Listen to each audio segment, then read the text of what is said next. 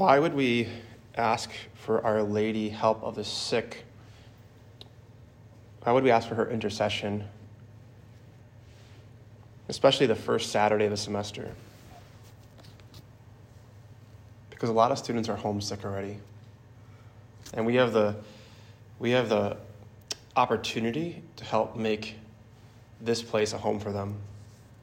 The temptation for a lot of the students on campus right now goes in line with this quote that you see on the screen in the kitchen area, which says, When a flower doesn't bloom, you don't change the environment, or you change the environment, not the flower. So often that we want to we want to move from a certain place, but the thing is, we have to make this place an environment where flowers can grow. To keep it simple today, Jesus talks about trees growing bad fruit and good fruit. And if we were to move a bad tree that is full of toxins into an environment where the, still, the soil had healthy pH levels, and we could actually nurse the tree back to health over time, it would produce good fruit. And that's the temptation for a lot of us. Let's forget the words over time. Anything that wants to happen fast is evil. We're here in 1 Corinthians 13 4, which I say often love is patient. One of the biggest things that psychologists are looking at right now, and anyone in their age of 20s, is they want everything to happen so fast. So maybe just take this with you today fast equals evil. But maybe just think of like Our Lady as a healthy botanist who knows what health, a healthy environment looks like and takes a look at a tree if you lifted it to look at the healthy roots and look at the rotten roots. Our Lady, as the good botanist, would know this because it took a lot of time for her son to be born in her womb, take on flesh. She waited 30 years for him to start his public ministry.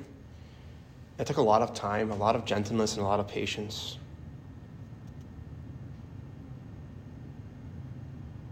So maybe the question for us today is what is the healthiest environment for all of us to bear good fruit? Especially as we know that many students are homesick already. If we're patient with them, if we're kind with them, if we're gentle with them, we realize we don't have to change the environment because it's already here.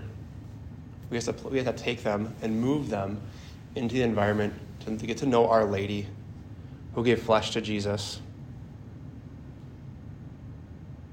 And we're so blessed to be in front of his flesh in the Eucharist whenever we want to be. And that is the best environment to be. That's where Mary wants all of us to be. And the church fathers often called the Eucharist the bread of angels, medicine for immortality.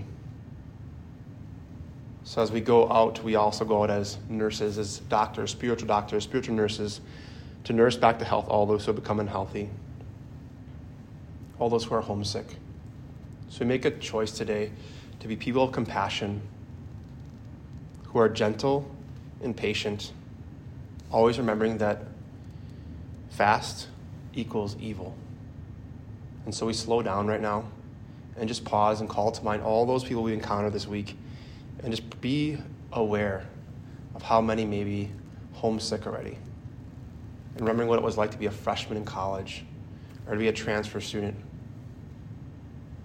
we ask for Our Lady's intercession to help nurse them back to health and to know that this is their true home and we are their brothers and sisters. Amen.